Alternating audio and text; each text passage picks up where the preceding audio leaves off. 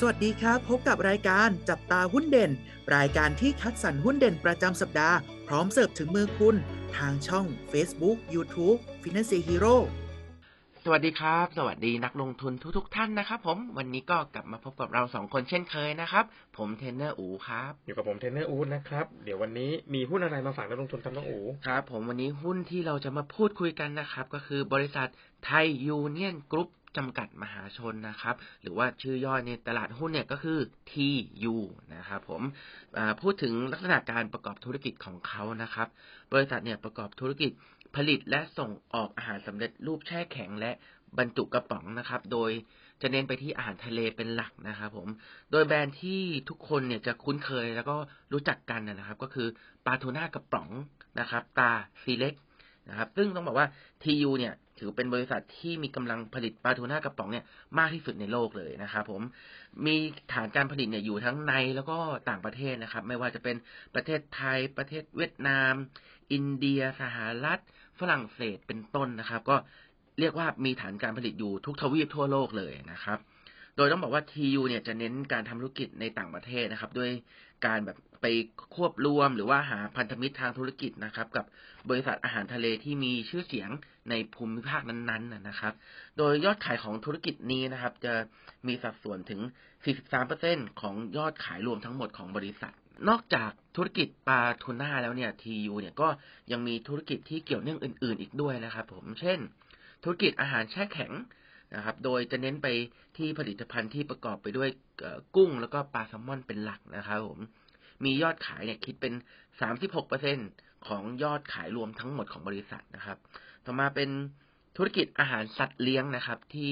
ปัจจุบันเนี่ยต้องบอกว่าดำเนินงานนะครับ ผ่านบริษัทย่อยนะครับ ก็คือบริษัท i t e l Corporation จำกัดมหาชน หรือว่าถ้าในตลาดหุ้นก็คือหุ้น ITC นะครับผม ซึ่งต้องบอกว่า TU เนี่ยถือหุ้น ITC อยู่ถึง 78%นะครับ และสุดท้ายนะครับ เป็นธุรกิจผลิตภัณฑ์เพิ่มมูลค่าและธุรกิจอื่น ๆ นะครับ เช่นธุรกิจผลิตกระป๋องสำหรับผลิตภัณฑ์อาหารแปรรูปนะครับ ธุรกิจบริการสิ่งพิมพ์สำหรับฉลากกระป๋อง ธุรกิจอาหารเสริม รวมถึงธุรกิจสำเร็จ อาหารสำเร็จรูปพร้อมรับประทานนะครับ เช่น ติ่มซำหรือว่าพวกขนมขบเคี้ยวเป็นต้นครับผม ครับสำหรับตัว TU ตัวนี้นะครับ นักวิเคราะห์นะครับ ให้คำแนะนำซื้อนะครับ โดยที่ให้มุมมองนะครับว่ารายได้รวมในไตรมาสที่สามเนี่ยของ TU เนี่ยนะครับ ก็